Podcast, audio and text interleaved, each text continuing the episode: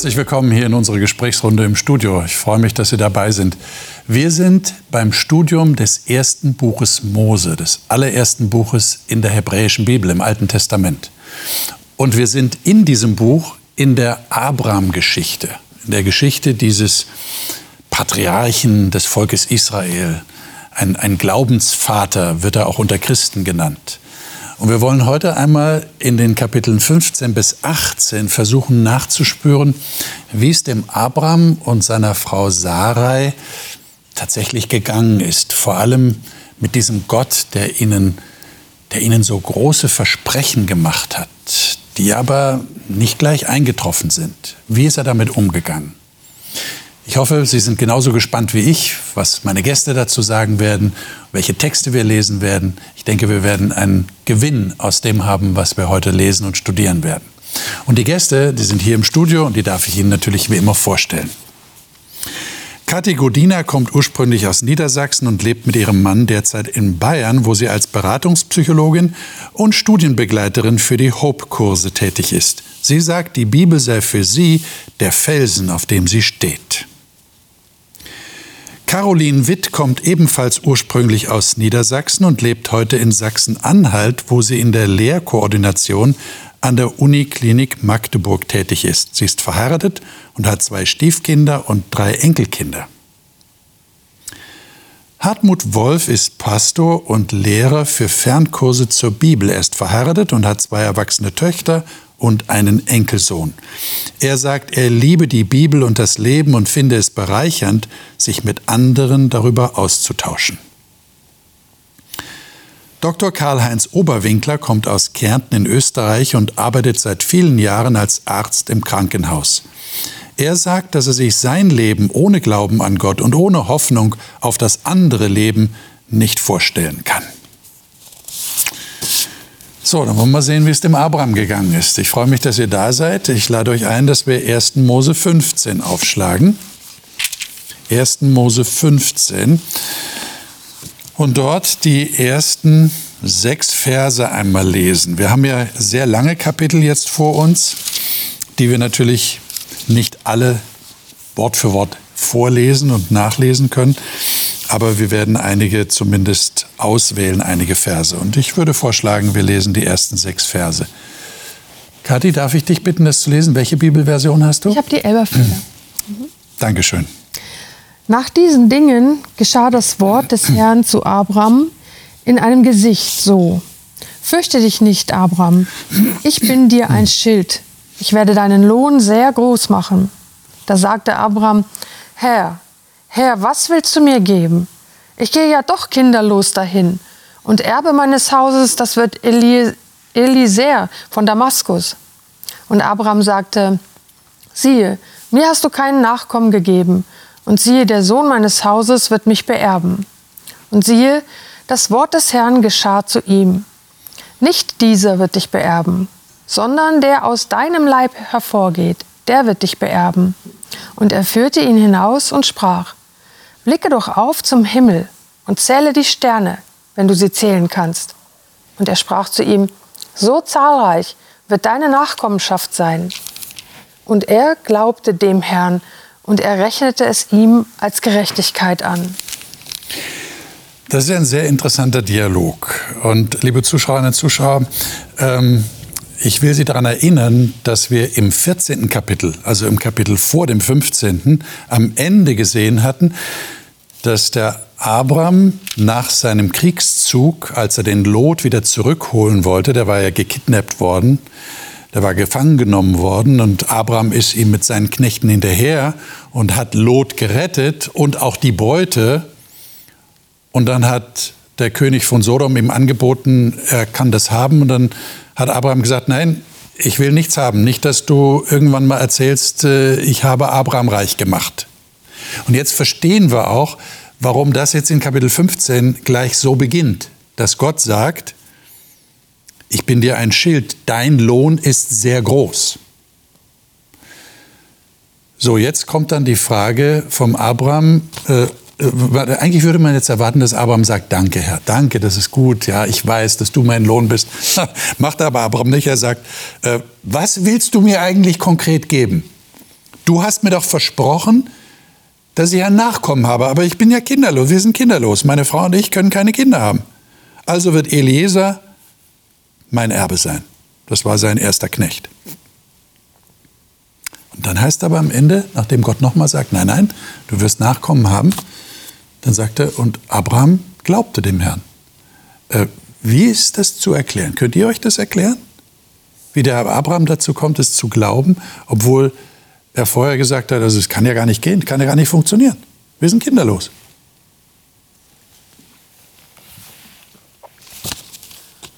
Abraham kannte Gott, ja. könnte man sagen. Also er, er hatte viele Erfahrungen mit ihm gemacht und das würde mir erklären, warum er tatsächlich das schafft, diesen Sprung ins kalte Wasser, ja, zu sagen, meine Erfahrung ist das nicht, das erscheint mir unmöglich, dass ich Kinder bekomme äh, noch in diesem Leben. Aber weil ich dich kenne, weiß ich, du kannst auch was Unmögliches tun. Und das will ich glauben. Mhm. Vielleicht so in diese Richtung. Das also ich denke auch, also wir sind ja im ersten Buch Mose. Und er lässt ihn zum Himmel aufschauen, nicht nur wegen, um ihm zu illustrieren, die Quantität, äh, was er ihm verspricht, sondern er schaut da hinauf. Und ich denke, das kann heute jeder nachvollziehen, wenn man zum Himmel hinaufschaut das ist ja der Schöpfer von diesen ganzen Gestirnen. Und da kriegt man so eine Ahnung, wow. Und äh, wer sowas machen kann, der kann mir auch Nachkommen schenken. Also ich glaube, das war auch so eine Dimension, die das Unmögliche vielleicht dann doch verständlich nachvollziehbar gemacht hat. Mhm. Ja, aber ich sehe ein bisschen anders als hier, muss ich sagen. Ich sehe da eher die Spannung, dass da äh, deutlich Zweifel zum Ausdruck kommen. Und deswegen passt für mich gerade heute äh, der Titel der Sendung Die Bibel, das Leben bzw. Glaube und Zweifel so gut. Hier wird vom Leben berichtet und ich kann es nur aus meinem eigenen Leben auch sagen, äh, der Glaube an Gott ist nichts, was äh, ständig immer gleich stark ist. Also das ist immer wieder von Zweifeln begleitet. Mir fällt da spontan äh, eine Aussage aus dem Neuen Testament ein, wo ein Sohn Nein, ein Vater zu Jesus sagt, ich glaube, hilf meinem Unglauben. Und das sehe ich hier bei Abraham auch. Er hat Gott grundsätzlich vertraut und manchmal war dieses Vertrauen stärker und manchmal kamen ihm Zweifel, weil eben diese Verheißung ja schon so lange bestanden hat. Ich meine, man könnte ja auch durchaus auf die Frage kommen, ähm, eine Frage an Gott. Warum nimmst du ausgerechnet für diesen Plan, den du hast, ein Ehepaar, das keine Kinder mehr bekommen kann? Ich meine, äh, es gibt doch sicher so und so viele junge Ehepaare, wo das eine völlig natürliche Geschichte ist. Den kannst du doch, doch auch verheißen. Warum macht Gott das? Habt ihr da eine Erklärung dafür, warum er das gerade so macht? Ja, ich denke, weil es für Gott kein Thema ist. Weil es für Gott kein Thema ist? Ja, äh, äh, er, er kann das, er weiß, was er kann. Das ist ja immer unser Problem. Dieses eben, wenn die Zweifel dann kommen, wenn es wenn, nicht in Erfüllung geht. Aber er, er, hat ja seinen Plan gekannt. Er wusste, zu welchem Zeitpunkt er das macht. Aus der Perspektive Gottes ist das nicht das Problem. Aber aus unserer Perspektive, die wir nicht die Zukunft kennen, die wir, ja, äh, schafft es Gott? Schafft das nicht? Macht er das? Macht das nicht? Das wissen wir alles nicht. Jetzt versucht euch doch mal hineinzuversetzen in den, in den Abraham und in die Sarah. Ich meine, stellt euch mal vor, Gott würde zu euch kommen und euch so ein Versprechen geben. Mhm ich meine, wäre die natürliche Reaktion nicht zu sagen, also lieber Gott, ähm, du willst mich jetzt aber nicht auf den Arm nehmen, oder? Ich meine, das geht nicht mehr. Es ist unmöglich. Wir haben schon in Kapitel 11 erfahren, Sarah ist unfruchtbar. Und das bestätigt der Abraham hier nochmal. Wir sind kinderlos. Es kommt ja dann auch später nochmal vor. Wir werden das ja noch lesen.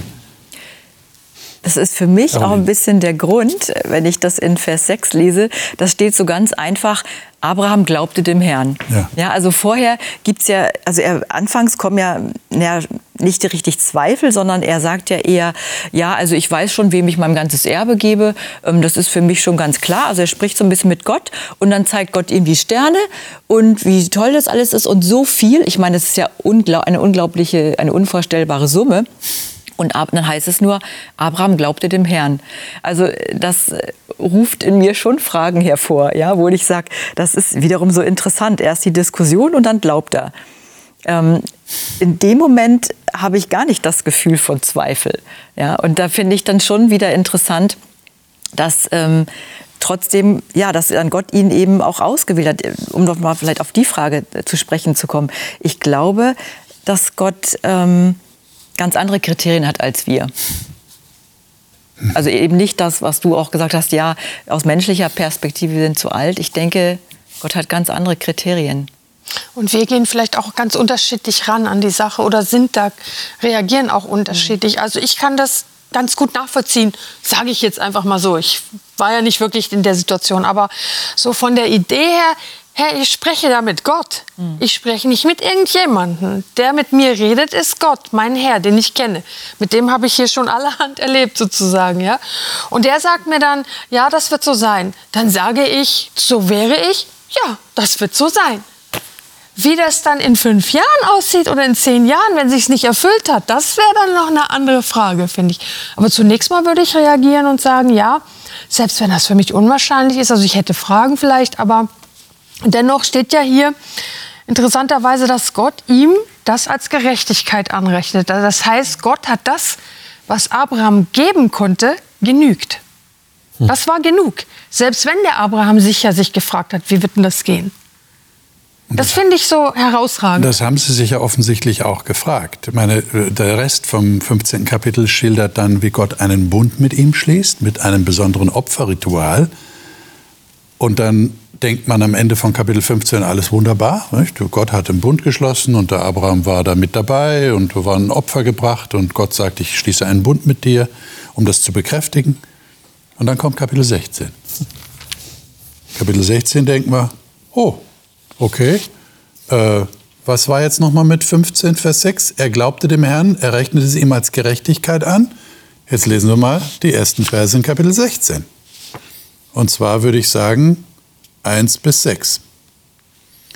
Karl-Heinz, hast du es gerade aufgeschlagen? Ja. Welche Übersetzung hast du? Elberfelder. Elberfelder, bitte. Und Sarai, Abrams Frau, gebar ihm keine Kinder. Sie hatte aber eine ägyptische Magd, deren Name war Hagar.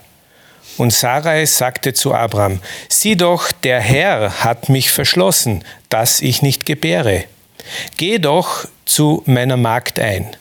Vielleicht werde ich aus ihr erbaut werden. Und Abraham hörte auf Saras Stimme. Da nahm Sarai, Abrams Frau, ihre Magd, die Ägypterin Hagar, nachdem Abraham zehn Jahre im Land Kanaan gewohnt hatte, und gab sie Abraham, ihrem Mann, ihm zur Frau. Und er ging zu Hagar ein und sie wurde schwanger. Als sie aber sah, dass sie schwanger war, da wurde ihre Herrin gering in ihren Augen. Und Sarai sagte zu Abram, das Unrecht an mir liegt auf dir. Ich selbst habe meine Magd in deinen Schoß gegeben, und nun, dass sie sieht, dass sie schwanger ist, bin ich gering in ihren Augen. Der Herr richtet zwischen mir und dir. Und Abraham sagte zu Sarai, siehe, deine Magd ist in deiner Hand, mache mit ihr, was gut ist in deinen Augen. Als Sarai sie aber demütigte, da floh sie vor ihr. Habt ihr mal versucht, euch vorzustellen, wie so äh, nach Kapitel 15 Gespräche zwischen Sarai und Abraham abgelaufen sein könnten? Ja, so als sie mal Ruhe hatten, darüber nachzudenken. Du erinnerst du dich, Gott hat doch gesagt, wir werden ein Kind bekommen und er hat ausdrücklich gesagt, es wird von uns kommen. Es wird nicht adoptiert sein oder sonst irgendwie. Und dann sagt die Sarah, na ja, also Abraham, du weißt, es, es geht nicht mehr. Ich kann nicht mehr Kinder gebären. Vielleicht, vielleicht hat Gott äh, was anderes gemeint Wie, wie seht ihr das? Was, was machen Sie da? Ja, genau so würde ich das auch darstellen. Das ist ja nicht nur ein Problem von damals, das ist ja auch heute. Meine Frau hat ihre Doktorarbeit über Kinderlosigkeit, von ungewollter Kinderlosigkeit, das sind in Deutschland über 10 Prozent junger Paare, die ungewollt kinderlos sind, äh, geschrieben. Und wir hatten auch äh, in vielen Bekanntenkreis, uns selbst ist es so gegangen. Ja, und da kommen, dann kommen doch automatisch die Fragen, was können wir machen, was können wir tun, mhm. was sind die Alternativen? Und das war die damalige in Anführungszeichen Leihmutterschaft, wie man das eben in der damaligen Gesellschaft, in der Umwelt, mhm. das weiß man auch aus Texten äh, aus der damaligen Zeit. Und das ist eben, wir sind immer Kinder unserer Zeit. Wir, wir leben ja nicht irgendwo in einem Vakuum. Und dass so eine Idee kommt, wenn das andere auch machen, wäre das vielleicht, ja vielleicht sogar die Idee, wie Gott es haben will. Weil es ist ja immer die Frage, Gott hat einen Plan, was ist denn mein Anteil dran? Ja? Das, das sind doch immer die Fragen. Soll ich da jetzt, äh, soll ich da ganz passiv sein? Soll ich da aktiv mit dabei sein? Und von daher würde ich das als ganz normal und natürlich sehen. Bis auf die Frage, er hätte ja auch Gott fragen können, ist es sein Weg? Naja. Ja, auch eine Alternative gewesen. Man hätte er Gott fragen sollen, äh, lieber Gott, wirst du ein Wunder tun? Oder wie genau wirst du das durchführen? Genau, das wäre. Nee, steht einfach da, er glaubt ihm. Ja. Er glaubt ihm, das wird so sein. Ich werde Nachkommen haben wie die Sterne am Himmel. Krass. Ja, man, man muss ja auch immer die Zeit bedenken. Die Zeitangabe hier ist ja wichtig. Er war schon zehn Jahre zu diesem Zeitpunkt in Kanaan. Ja. Und die ursprüngliche Verheißung ist ja gegeben worden, als er noch in Ur in Chaldea lebte. Dort sagt Gott schon zu ihm, du wirst ein großes Volk werden. Das setzt voraus, dass man Nachkommen überhaupt hat und dir wird ein Land gehören. Beides war noch nicht eingetroffen. Er war zwar in Kanaan eingetroffen, aber das, er war weit davon entfernt, dass man sagen könnte, dem gehört das Land. Und von den Nachkommen war auch keine Spur. So, und dann kommt meiner Ansicht nach etwas, was wir wahrscheinlich wohl alle erleben. Ich erlebe das. Es ist immer die Frage, ich bete äh, zu Gott um, um eine Hilfe, um, lege ihm irgendein Problem vor. Was ist dann mein Anteil? Und wenn es da so eine einfache Antwort gäbe, dann wäre ich wirklich gescheiter. Aber das ist eine, eine Frage, auf die ich keine schlüssige Antwort habe und wo wir in einer gewissen Spannung leben müssen. Mhm. Die Spannung, die ist mit Sicherheit da. Ähm, dennoch glaube ich, dass wir hier schon sehen können, also so ein ganz kleines bisschen auch das Problem dabei. Das wäre hier in Vers 2, ähm, der letzte Satz. Da steht, und Abraham hörte auf Sarais Stimme. Das ist für mich schon die Schwierigkeit bei der ganzen Geschichte, weil letztendlich sollte, Gott auch, äh, sollte Abraham auf Gott hören. Ne, also wir natürlich in der Ehe und so ist wunderbar, wenn der Mann auf die Stimme seiner Frau hört, finde ich auch gut. Ja? Mhm. Klar ist natürlich eine Beziehung und man kommuniziert, aber hier geht es ja doch um eine ganz große Sache, wo jetzt ein Vorschlag kommt, den Gott so nicht in den Raum gestellt hatte. Und Abraham hört darauf. Ne? Also da finde ich, ja, trägt er auch eine ganze Menge Verantwortung, ich möchte sagen, zu der ganzen langen Geschichte, die dann folgt. Ja.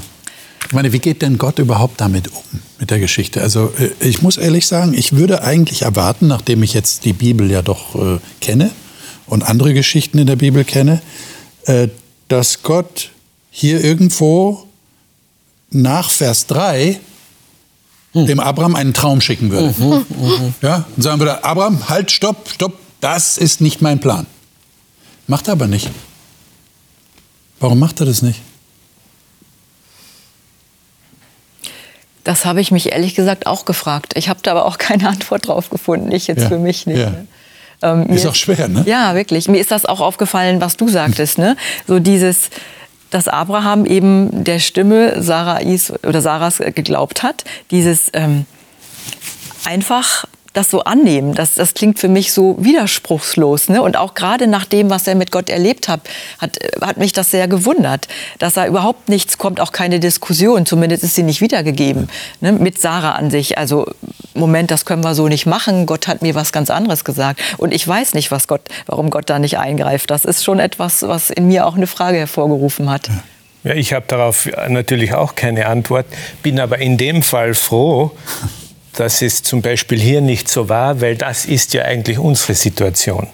Wir müssen ja viel mehr als die damals damit leben, dass Gott uns nicht so direkt anspricht. Ich bin mir sicher, keiner in dieser Runde wird je erlebt haben, so etwas annähernd Ähnliches wie Abraham, dass er irgendwie Gottes Stimme hört oder eine Vision hat und Gott ihn direkt anspricht. Wir müssen ja viel eher mit dieser Frage umgehen können. Nicht? Und das hat ja praktische äh, Auswirkungen. Äh, meinetwegen betet jemand, dass er gesund wird, hat irgendeine Krankheit. Äh, betet er nur und äh, verlässt sich ganz auf Gott oder geht er zusätzlich zu einem Arzt oder liest er zusätzlich im Internet nach, was er machen könnte? Da wird ja diese Frage dann wirklich für unsere Zeit ganz relevant. Absolut. Das ist also für mich ist auch wichtig geworden, sich mal reinzuversetzen, welche, welches Wissen über Gott hat denn Abraham überhaupt gehabt? Er konnte nicht jetzt wie Josef sagen, ja, Abraham, Isaac und Jakob, meine Vorfahren, der, der, hat ja von Null angefangen. Nach der Sinnflut war da ja so ein Schnitt gewesen. Abraham ist der Erste jetzt in dieser Linie.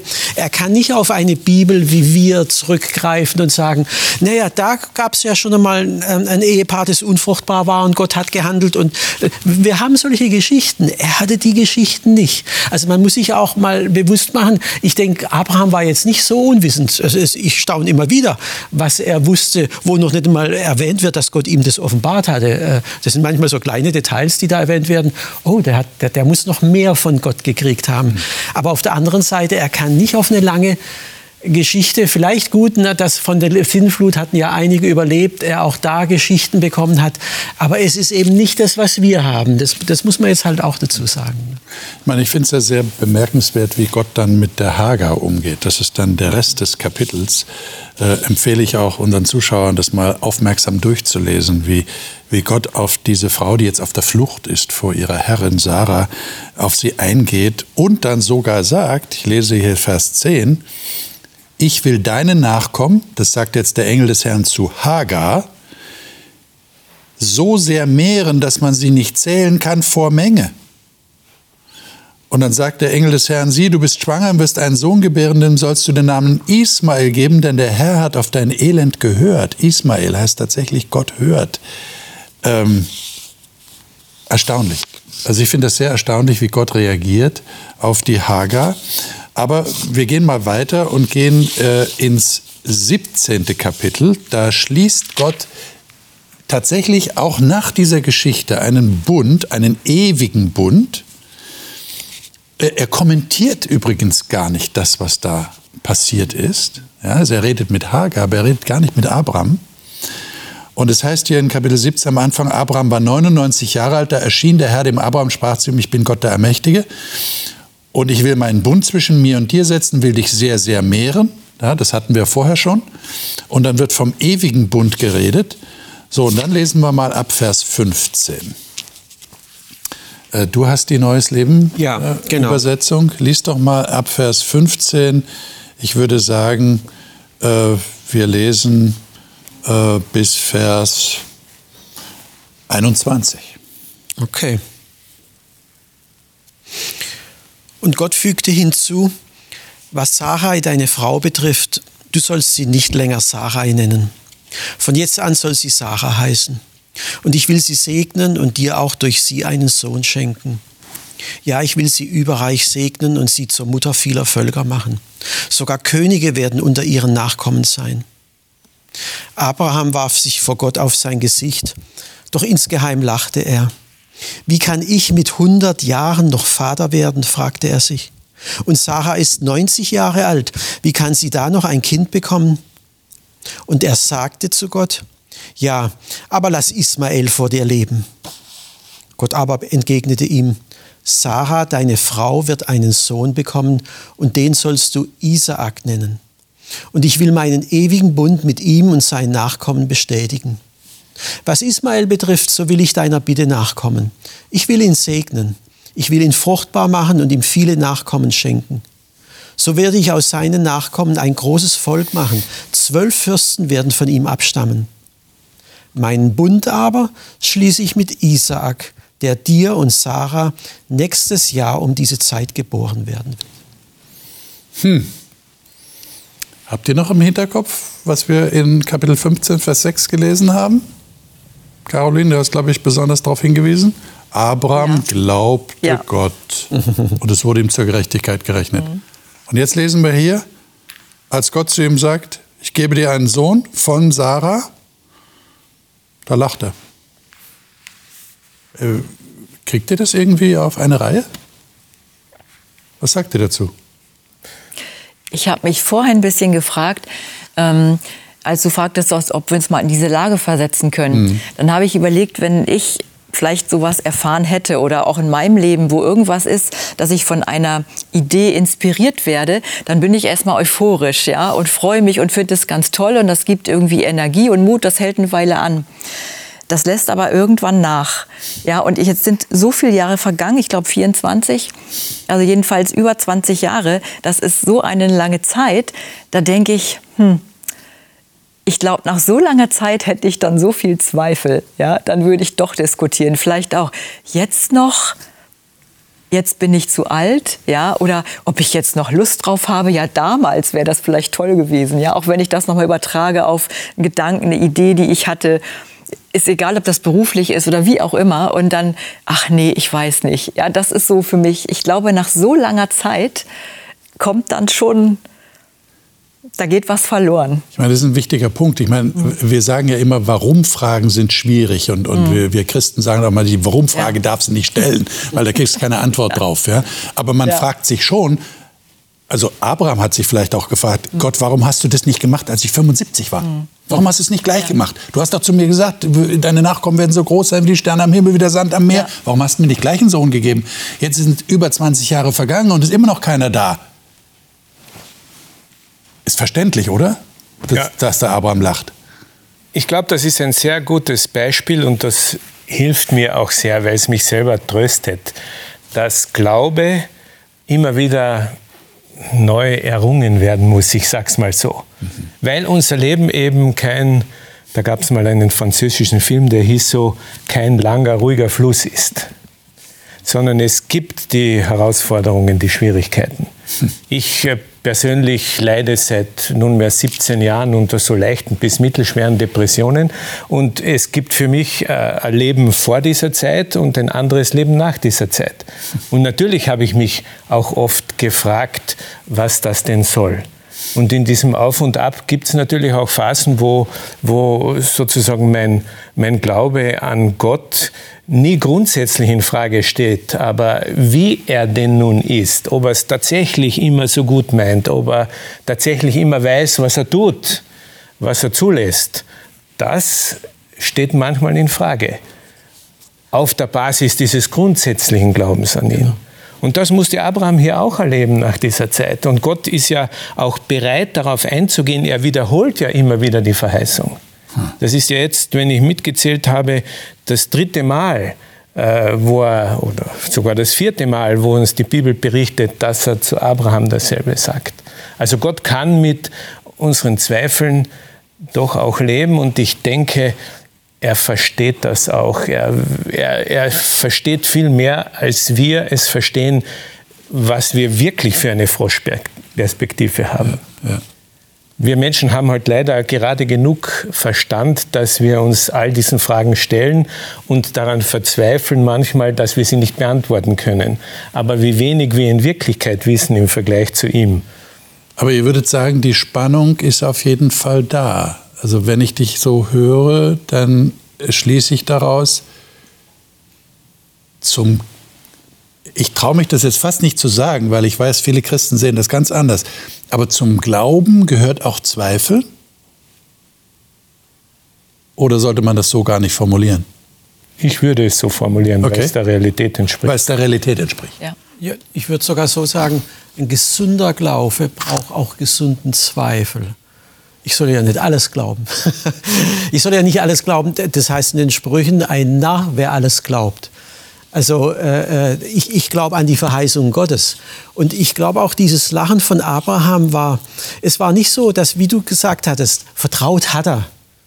Aber wenn, wenn Gott kommt und sagt, du und Sarah, nicht irgendwas anderes, der hat an irgendein Wunder geglaubt. So ist er ja auch ausgezogen, blind. Er wusste nicht, wohin er kommt.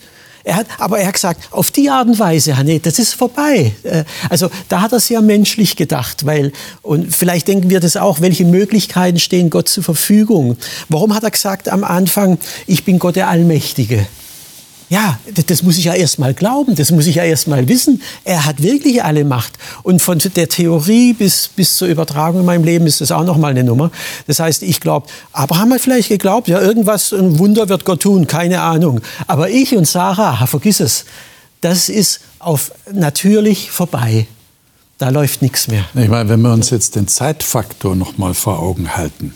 Ja, ich meine, wir wissen ja alle, wie das ist, wenn wir Kindern etwas versprechen. Mhm wie kurz da die, der Spannungsbogen ist. Ja? Die wollen das möglichst sofort haben. Äh, und wir Erwachsenen haben uns daran gewöhnt, es kommt nicht immer alles gleich so. Ja? Deine Wünsche werden nicht gleich erfüllt. Wir sind also schon wesentlich geduldiger und, und ausdauernder in unserer Sehnsucht. Aber 25, 25 Jahre, das muss man sich mal vorstellen. Ja, ich glaube, das ist äh, wahrscheinlich die größte Herausforderung, wenn wir sehr lange warten auf ja. etwas, was Gott uns versprochen hat. Da kommen, glaube ich, wirklich viele Zweifel unterwegs auf, wo man auch, da verstehe ich auch Sarah, dass sie versucht, irgendwie einen Weg zu finden, der, ja, vielleicht hat Gott es ja auch so gemeint, wir sollen da uns irgendwie was ausdenken, ja, also da, bei der Länge der Zeit, finde ich, da kann man wirklich ganz viel verstehen. Ähm, ich finde so ganz spannend, dass wir vielleicht selbst da sehr viel strenger mit uns sind als Gott. Mhm. Denn er kennt uns ja, er kennt ja unsere Natur und unsere Veranlagung oder, oder dieses auch Glauben ist halt nicht Wissen. Ne? Und wenn wir dann praktisch zu uns so streng sind und sagen, da darf kein Zweifel aufkommen, da darf ich auch nicht lachen, zum Beispiel Gott gegenüber, dann sieht das Gott ganz anders, habe ich so das Gefühl. Besonders deshalb, weil die Kommunikation so liebevoll ist. Und er ihm gerade in diesem Zusammenhang sogar noch sagt, ich werde sogar deinen zweiten Sohn richtig groß machen. Also Gott ist so großzügig, ja, genau da, wo dieser Zweifel so offensichtlich wird. Ja, ja, ich meine, mein Blick fällt gerade auf den Vers 18. Abraham sagt zu Gott, möge doch Ismael vor dir leben. Das heißt ja so viel wie, mach doch aus Ismael das, was du mit dem Sohn machen wolltest, den du mir schenken wolltest. Ich habe ja schon einen Sohn. Er ist zwar nicht von Sarah, aber er ist ja auch mein Sohn. Und Gott sagt, ja, ich werde den auch segnen, aber trotzdem ist das nicht der, mit dem ich den Bund schließen werde. Mhm. Das ist ja wirklich sehr tröstlich, weil die, die Fragen, gerade diese Frage, du hast ja vorher erwähnt, ist ja heute sehr aktuell. Was würden wir heute jetzt, was würden wir raten einem gläubigen Ehepaar, das Kinder bekommen möchte, aber keine kriegt? Sollen wir anhand der Schrift sagen, schau, wir haben so und so viele Beispiele in der Schrift, betet nur? Oder dürfen die diese Gebetserhörung Gottes auch erwarten, wenn sie eben äh, medizinische Hilfe in Anspruch nehmen, was es ja heute auch gibt. Da sind diese Fragen so aktuell und wer von uns würde wagen, hoffe ich, äh, da irgendein Urteil abzugeben, weil die Frage einfach nicht schwarz-weiß zu beantworten ist. Zumal wir kein Versprechen haben wie Abraham. Ja. Also wir hatten auch auf unser erstes Kind elf Jahre gewartet und die Ärzte haben gesagt, das ist vorbei. Äh, waren, waren, war nicht mehr, äh, wir hatten dann auch nicht mehr mit gerechnet, muss man jetzt äh, ehrlich sagen. Und, äh, und ich denke, so, so war es bei Abraham auch gewesen. Ja, Ismael, das ist plausibel, das ist nachvollziehbar, das ist menschlich, okay. Aber ich, Abraham und Sarah, nee, nee. Äh, das, das, das geht nicht mehr. Das ist so manchmal, Entschuldigung, bist du ja, ja. Das ist manchmal so die Frage, die ich mir stelle, ähm, dass ich denke, Vielleicht hat er es sogar einfacher gehabt, weil er hat ja noch ganz anders mit, mit Gott kommuniziert. Also Gott hat ihm das ja richtig gesagt. Wir stehen ja heute manchmal vor der Herausforderung, dass wir einen Wunsch haben oder ein Gebetsanliegen, aber nicht so sicher sind, ist das jetzt wirklich das, was ich meine mhm. zu hören, ist das von Gott, ja? Und dann kommt Zweifel auf. Und dann ist auch oft die Frage, wie viel darf ich jetzt machen? Wie viel warte ich ab? Also, das finde ich persönlich manchmal ganz schwierig. auf der anderen Seite fördert das ja vielleicht auch die Beziehung zu Gott. Also das ist etwas, was ich auch in dem Ganzen jetzt wunderschön finde. Diese Beziehung, die so dargestellt wird zwischen Gott und Abraham. Also dieses Miteinander reden und äh, auch so ehrlich sein. Ja? Und das ist für mich auch ein ganz wichtiger Punkt, dass ich sage, ich möchte mit Gott ganz offen und ehrlich reden können, ihm all das, was ich denke, zu Füßen legen und sagen, so, so geht's mir jetzt. Und dass ich das machen kann, finde ich toll. Und das, das bewundere ich eben auch an dieser Beziehung. Ich finde es interessant, dass du auf diesen Punkt hinweist. Der Gedanke kam mir auch schon. Äh, wir, wir versuchen uns mit dem Abraham, mit der Sarah zu vergleichen, aber müssen uns dann die kritische Frage stellen, äh, hat Gott auch zu mir geredet? Hat er mir so ein konkretes Versprechen überhaupt gegeben? Geben? Oder äh, stelle ich mir vielleicht irgendwas vor in meiner Fantasie, was Gott jetzt für mich tun sollte? Und dann sage ich, ich habe jetzt schon so lange gewartet und vielleicht will Gott das gar nicht tun, weil das ist nur in meiner Fantasie entstanden oder in meinen Wünschen, die gar nicht so gut und angebracht sind.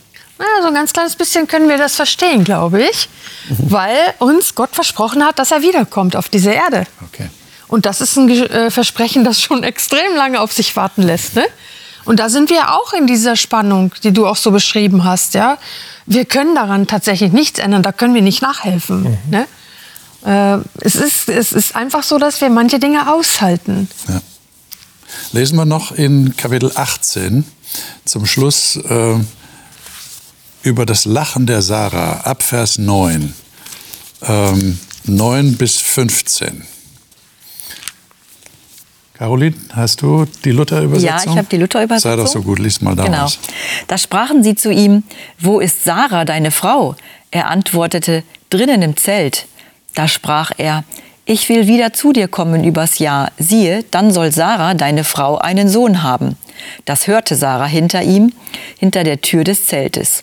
Und sie waren beide, Abraham und Sarah, alt und hochbetagt, so dass es Sarah nicht mehr ging nach der Frauenweise.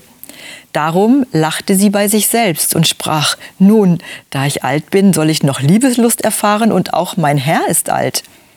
Da sprach der Herr zu Abraham, warum lacht Sarah und spricht, sollte ich wirklich noch gebären, nun da ich alt bin? Sollte dem Herrn etwas unmöglich sein?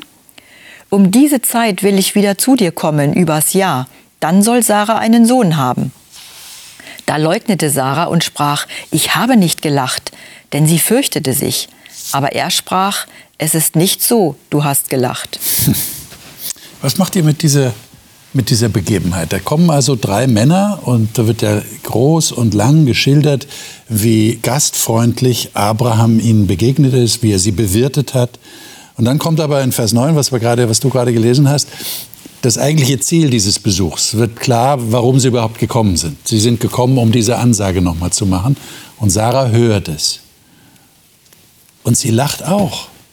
Für mich ist noch ganz wichtig irgendwie dieser Aspekt, der ganz am Anfang steht, wo hier gesagt wird, dass Abraham diese drei Männer kommen sieht und er verneigt sich bis zur Erde und sagt, Herr, wenn ich denn Gunst gefunden habe in deinen Augen. Mir scheint, Abraham hat sehr schnell verstanden, wer da zu ihm kommt. Sonst hätte er so nicht reagiert. Und es macht wieder diese, Span äh, diese Spannung, dieses, auch dieses, ich finde da so viel Augenzwinkern, so viel Lachen drin, ganz herrlich, dass ähm, sie dann wieder in diese Kommunikation treten. Ja? Und da geht es um Lachen und Glaubwürdigkeit und ja, und nachher sogar diese Spitze, ja, ich habe nicht gelacht, als ob man Gott was vormachen könnte. Ne? Das ist doch wirklich so menschlich. Und ich finde es sehr interessant, wir haben gelesen, Abraham hat gelacht und in dem Zusammenhang, wo er auch sagt, Ismael soll leben vor dir, sagt Gott, äh, du wirst einen Sohn bekommen und den sollst du Yitzchak nennen, Isaak nennen. Und das heißt, das Hebräisch heißt, er lacht. Mhm. Ja, also man hat fast den Eindruck, Gott hat auch etwas Humor hier, äh, so wie er auf den Abraham und auf die Sarah eingeht. Die lachen, weil sie das nicht glauben können. Eigentlich. Aber auf der anderen Seite haben wir gelesen, er hat ihm geglaubt. Und da haben wir wieder diese Spannung. Mhm. Das ist interessant. Was lernt ihr aus dieser Geschichte, die wir jetzt studiert haben, diese Kapitel 15 bis 18? Und gerade aus dieser Spannung, die wir jetzt festgestellt haben. Und ihr habt ja sogar geäußert, ja, vielleicht muss man Gott manchmal hinterfragen. Wirklich? Wie geht's euch da? Also das eine ist schön, dass wir so mit Gott ins Gespräch kommen können, wie du gesagt hattest, offen, ohne Vorbehalt. Äh, und auf der anderen Seite merke ich halt auch immer wieder, ja, und ich verstehe so vieles eben auch nicht. Äh, seine Gedanken, die sind so viel höher und ich stehe dann davor. Manchmal zweifle ich, manchmal lache ich. Äh, dieses Menschliche, wir sind Menschen, da ist Gott, da sind wir Menschen. Wir kommunizieren miteinander. Ich bin dankbar, dass da jemand ist, dem ich so vertrauen kann. Aber ich muss einfach auch ehrlich eingestehen, oft verstehe ich es einfach auch nicht. Das, das ist einfach so, ja.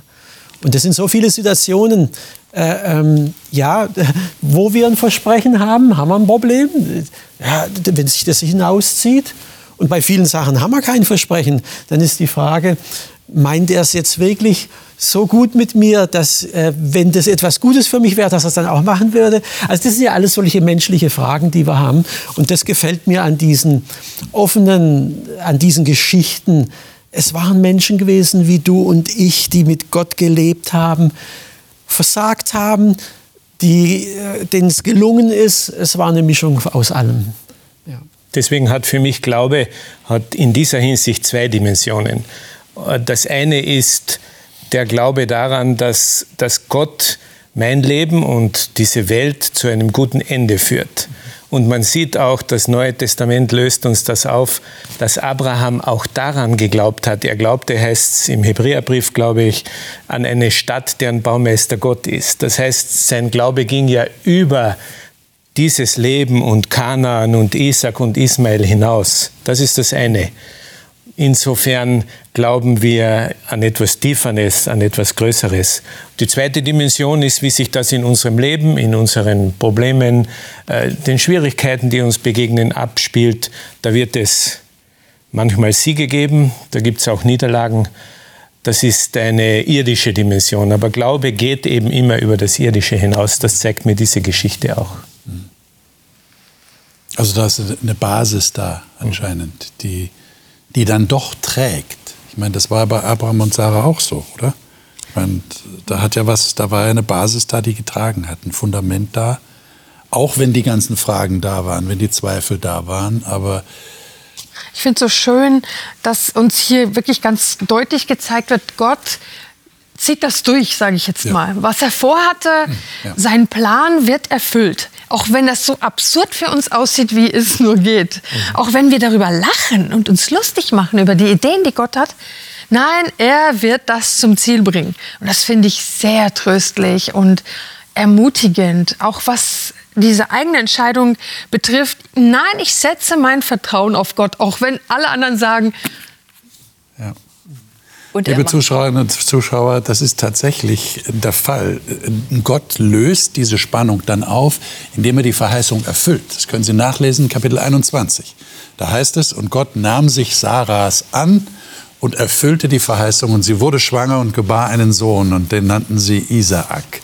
Das heißt, es ist wirklich so eingetroffen. Gott hat da wirklich etwas erfüllt, was er ihnen versprochen hatte.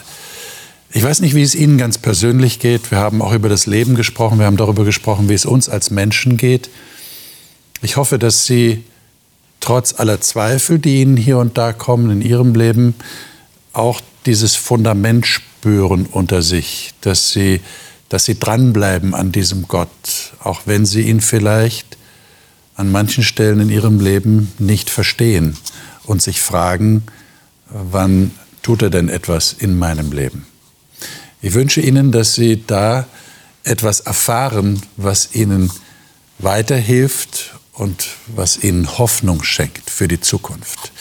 Wir werden das nächste Mal über eine Prüfung von Abraham reden, die noch stärker war als das, was er da erlebt hat. Und da geht es wirklich ganz persönlich an ihn und an sein eigenes Herz. Und das wollen wir miteinander studieren. Ich hoffe, Sie sind da wieder dabei. Ich freue mich drauf. Wünsche Ihnen bis dahin Gottes Segen. Thank you.